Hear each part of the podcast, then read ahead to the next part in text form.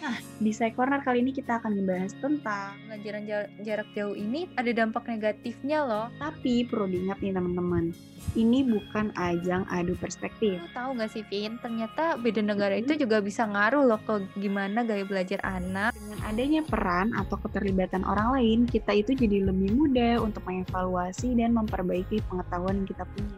Pasti yang dengar udah excited dan gak sabar nih. Let's get started!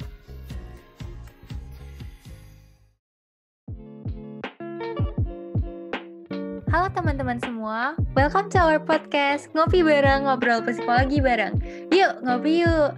Nah, gimana nih kabar kalian? Semoga sehat selalu, tetap aktif dan produktif ya di tengah pandemi ini. Tentunya sebelum masuk ke topik podcast, kita kenalan dulu ya. Dan pasti kalian udah sering banget dengar kata-kata ini. Tak kenal maka tak sayang. Jadi perkenalkan gue Anissa Windy atau biasa dipanggil Windy. Nah tentunya gue di sini itu nggak sendirian dong.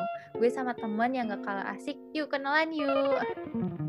Halo, gue Seftina Swinda atau biasa dipanggil Evin. Nice to meet you all. Gimana nih kabarnya Evin? Wah, baik dong pastinya. Eh, by the way, hari ini kita udah nyiapin ya topik yang menarik banget kan Win untuk hari ini. Bener banget. Nah, kasih sneak peek-nya dong. Inti topik kita kali ini apa sih, Vin? Jadi, hari ini kita akan masuk ke sesi Say Corner di mana kita akan membahas fenomena umum dari sisi psikologi tentunya, yang pasti menarik dan bermanfaat buat teman-teman semua. Nah, di Corner kali ini kita akan membahas tentang proses belajar konstruktivi sosial dan budaya. Tapi sebelum mulai, gue mau lurusin dulu nih. Tujuan podcast ini itu pasti untuk sharing ya, untuk berbagi informasi dan pengetahuan baru. Tapi di sini itu bukan terapi atau nasihat ya, perlu diingat nih teman-teman. Kita di sini cuma mau sharing pengetahuan yang khususnya pada episode kali ini kita akan ngebahas tentang proses belajar konstruktivis dan budaya. Bener banget nih Vin. Jadi kita sharing santai aja dan pasti pastinya kita jamin nih ini tuh bakalan bermanfaat banget buat kalian semua. Pasti yang dengar udah excited dan gak sabar nih. Let's get started.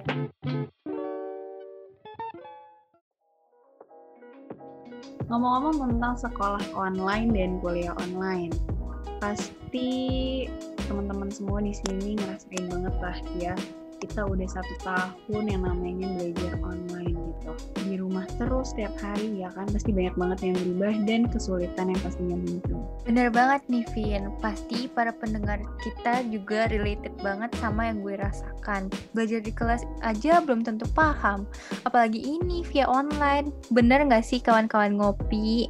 Bener Nah, bahkan ya, berdasarkan detik.com, Mendikbud Nadiem Makarim sendiri mengungkapkan ternyata pembelajaran online atau pembelajaran jarak jauh ini ada dampak negatifnya loh. Bahkan bisa disebut adanya generasi learning loss atau generasi yang mengalami penurunan pencapaian belajar karena proses PJJ yang cenderung tidak normal atau optimal. Selain itu, beberapa anak itu juga ngalamin stres uh, karena nggak bisa ketemu sama teman-temannya. Ini tuh pasti kita ngerasain juga lah ya kalau stres karena nggak bisa ketemu teman nggak bisa diskusi bareng. Hmm, bener banget. Berarti emang nggak sedikit ya yang ngerasa masih susah untuk adaptasi belajar online di tengah pandemi kayak gini. Karena gue setuju banget sih yang namanya belajar online tuh emang susah banget gitu. Karena gue yakin juga di sini semua pendengar ngopi khususnya anak SMA anak SMK itu pasti ngerasa apa ya ngerasa down tertekan. Karena kan awalnya kita ketemu teman ngobrol bareng eh tiba-tiba sekarang gitu kan ya blok kita langsung sendiri depan laptop doang. Itu tuh bener-bener berubah banget proses belajarnya. Iya, nah Terus aku mau nambahin nih dari uh, aku baca hasil wawancara seorang pelajar di salah satu SMP di Jayapura itu uh, siswa ini mengatakan ya walaupun dia udah beradaptasi nih belajar online tapi tetap aja uh, dia tuh uh, menyukai proses belajar tatap muka karena emang merasa lebih fokus dan lingkungannya lebih mendukung untuk berdiskusi. Ya kalian pasti juga ngerasain nih selama di rumah tuh emang fokusnya ya nggak bisa fokus banget lah yang kayak pas kalau di sekolah atau di kampus itu jadi kayak sulit banget apalagi kalau misalnya tiba-tiba ada distraksi panggilan dari orang tua atau adik atau kakak. Nah, terus apalagi kalau di sekolah tuh emang ling ling uh, lingkungannya itu lebih mendukung lah ya buat kayak ngobrol atau diskusi tentang pelajaran. Nah bahkan nih kalau di UNICEF sendiri uh, terdapat 38% siswa itu mengatakan kalau pelajaran online sekarang ini mengalami kekurangan bimbingan dari guru dan menjadi kendala yang mempengaruhi nilai siswa didiknya loh. Wah ternyata interaksi dan bimbingan guru dengan siswanya itu sangat penting ya Vin.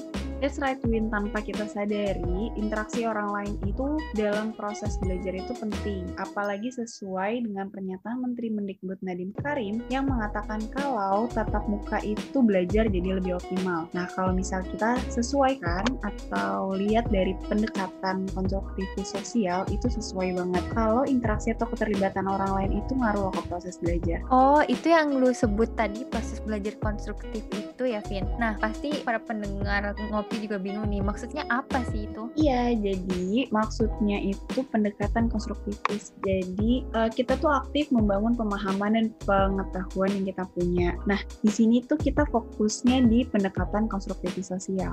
Maksudnya gimana tuh, Vin? Sesuai namanya lah ya, pendekatan konstruktivis sosial berarti ditekankan di konteks sosialnya. Nah, uh, pendekatan ini itu mengatakan bahwa dengan adanya peran atau keterlibatan orang lain, kita itu jadi lebih mudah untuk mengevaluasi dan memperbaiki pengetahuan yang kita punya. Hmm, jadi tuh kayak misalnya nih kita kayak belajar sama temen nih, itu tuh banyak ilmu hmm. baru yang bisa kita dapetin gitu ya, Vin? Iya, karena kan kita tahu lah ya tiap orang itu pasti punya perspektif yang beda. Jadi kita belajar nih ngeliat dari sudut pandang yang berbeda juga.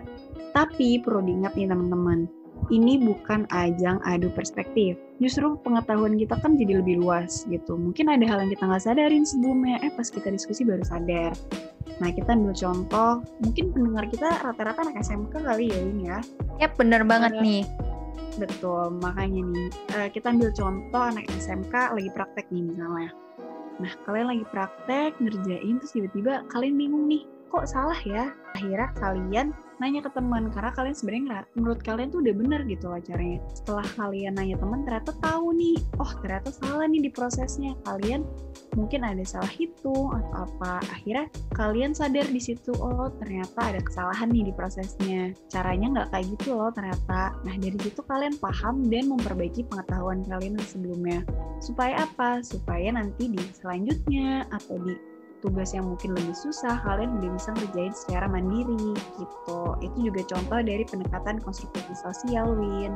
Oh gitu loh Vin ternyata uh, gue tuh setuju banget sih yang kata lu bilang. Kalau diskusi bareng temen itu emang perlu banget. Soalnya gue ngerasain kayak dengan berbicara sama temen tuh dapat insight baru yang gue nggak sadarin.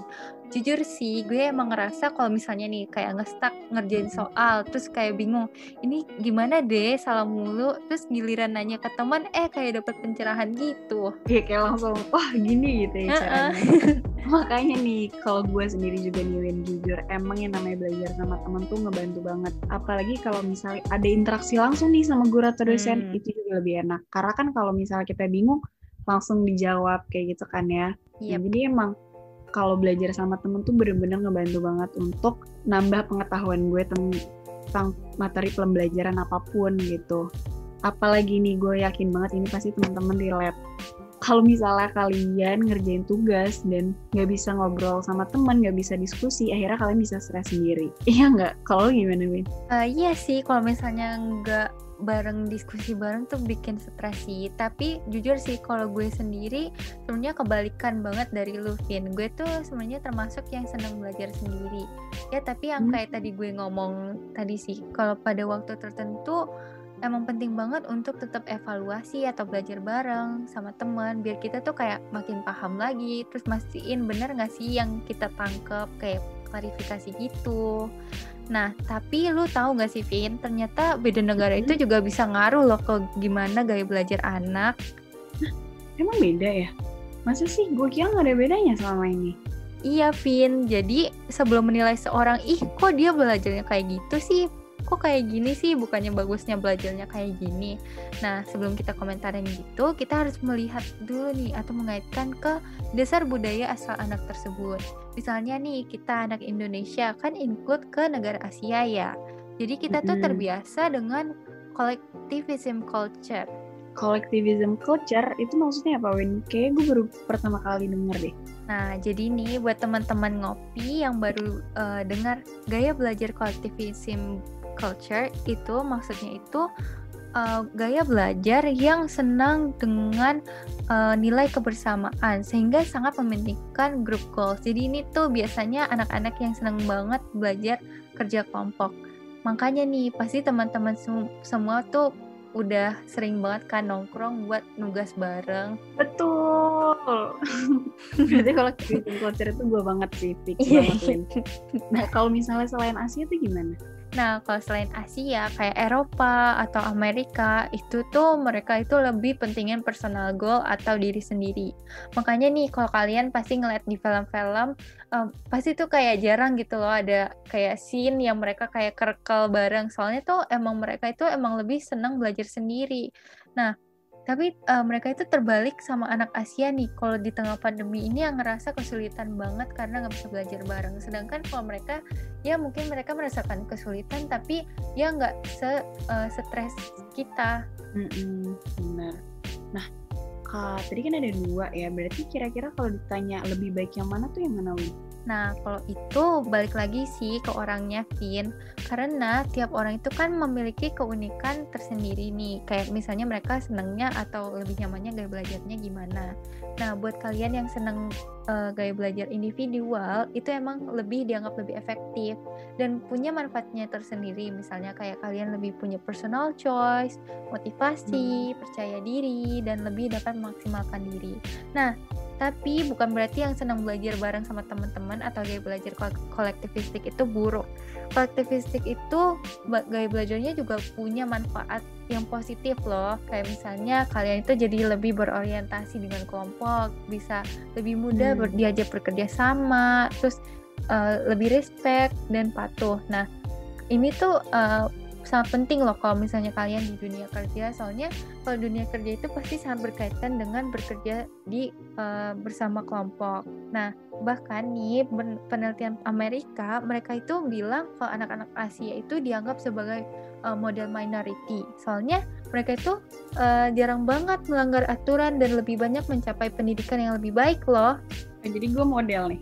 Iya nih. kita kita dong kita nih kita semua oh, iya, anak Asia. Anak Indonesia. Oke. Okay.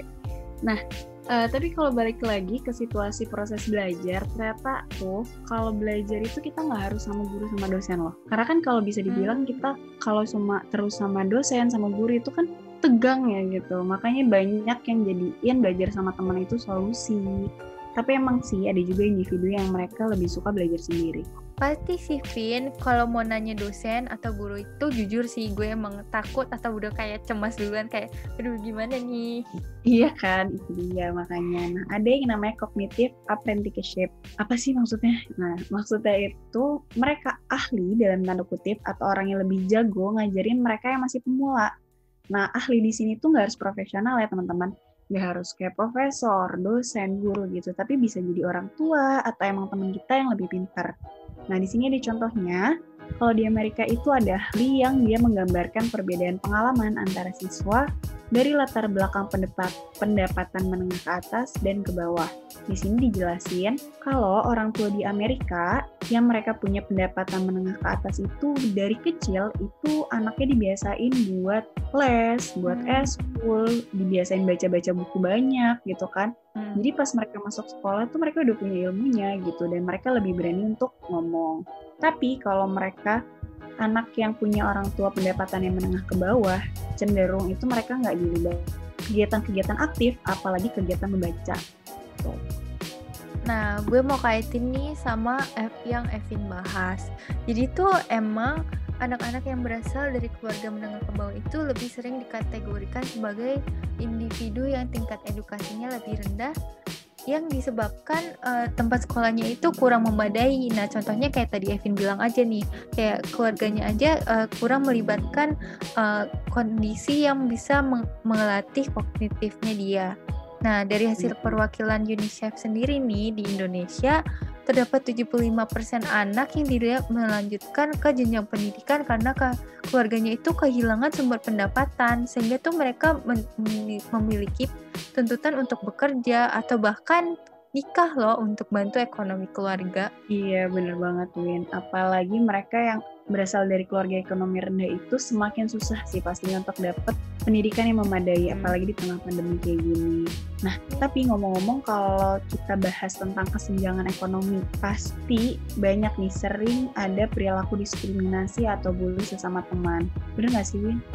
Bener banget nih kalau kasus bully atau diskriminasi dengan antar sesama teman ini pasti udah nggak asing lagi di uh, kalian. Perilaku ini tuh termasuk loh ke perilaku prejudice. Nah, pasti kalian pada bingung nih, prejudice itu apa sih? Kayaknya nggak pernah dengar. Nah, perilaku prejudice ini uh, perilaku negatif terhadap seseorang karena uh, dia itu berasal dari latar belakang yang sangat berbeda.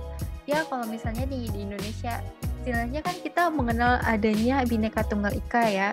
Kalian tuh pasti yeah. satu sekolah atau satu kampus gak mungkin satu ras aja atau etnis atau lainnya. Nah perbedaan hmm. ini sering kali tuh menimbulkan perilaku bully atau diskriminasi loh. Wah berarti emang bener ya kita tuh udah nggak bisa uh, tutup telinga tutup mata gitu dengan hmm. banyaknya kasus diskriminasi di Indonesia. Iya bener banget Vin. Nah buat teman-teman semua perlu diingat ya kalau perilaku bully merendahkan orang lain itu nggak boleh karena efeknya itu juga serius loh. Kesehatan mental itu bukan bercandaan lagi ya teman-teman. Bener banget. Di sini kita mau ingetin lagi buat semua pendengar ngopi, teman-teman SMA, SMK semuanya untuk selalu menghargai dan menerima perbedaan mm -hmm. yang kita punya karena dari perbedaan itu justru yang bikin hidup kita lebih berwarna, lebih seru, lebih banyak pengalaman yang kita dapat. Kalau kita hidup saling support, mm-hmm. itu kan pasti seru banget ya, Win. Iya pastinya dong, apalagi pendengar kita nih pasti kan rata-rata remaja ya, bisa dibilang udah paham konsekuensi dan udah besar ya, Vin, untuk menjaga perilakunya. Betul banget.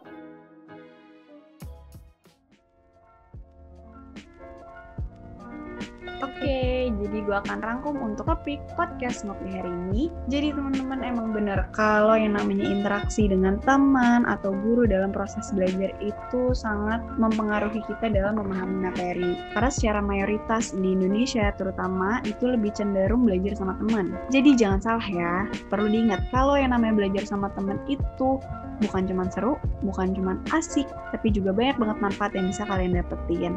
Mulai dari kalian ngobrol, kalian sharing, eh akhirnya kalian belajar untuk melihat dari sisi yang berbeda dan pastinya nambah pengetahuan kalian. Bener banget nih, tapi ingat juga nih, kalian jangan lupa atau kalau misalnya sebelum komenin seseorang, kita harus lihat lagi gaya belajar mereka itu uh, berdasarkan budaya apa sih? Apakah emang mereka terbiasa budaya yang individual atau kolektivistik? Karena ya gue mau ingetin lagi nih, uh, tiap orang tuh pasti beda-beda ya enaknya gaya belajarnya gimana. Nah, buat kita nih para pelajar Asia, bukan berarti kita tuh kayak ya berarti kita harus belajarnya kolektivistik aja dong, harus belajar sama teman-teman terus ya nggak gitu juga. Tapi kita harus uh, bisa juga secara individual, soalnya ya seperti yang tadi aku sebutin manfaatnya juga banyak loh yang baik untuk kita di ke depannya. Nah, tapi kembali lagi kita jangan lupa kita di dunia ini pasti hidup di uh, dunia yang diverse atau beragam. Jadi penting banget bagi kita untuk saling menghargai, membantu sama satu lain dan hindari perilaku prejudice. Betul, jadi jangan lupa untuk selalu share positive vibes ke orang-orang sekitar, apalagi di pandemi kayak gini kita harus saling encouraging dan menyemangati satu sama lain. Oke, okay, sekian dari ngobrol kita hari ini. Gimana? Seru nggak? Seru dong, pengetahuan kita juga makin bertambah banyak tentunya ya. Semoga bermanfaat nih buat teman-teman semua. Masih banyak hmm. hal seru yang akan kita bahas.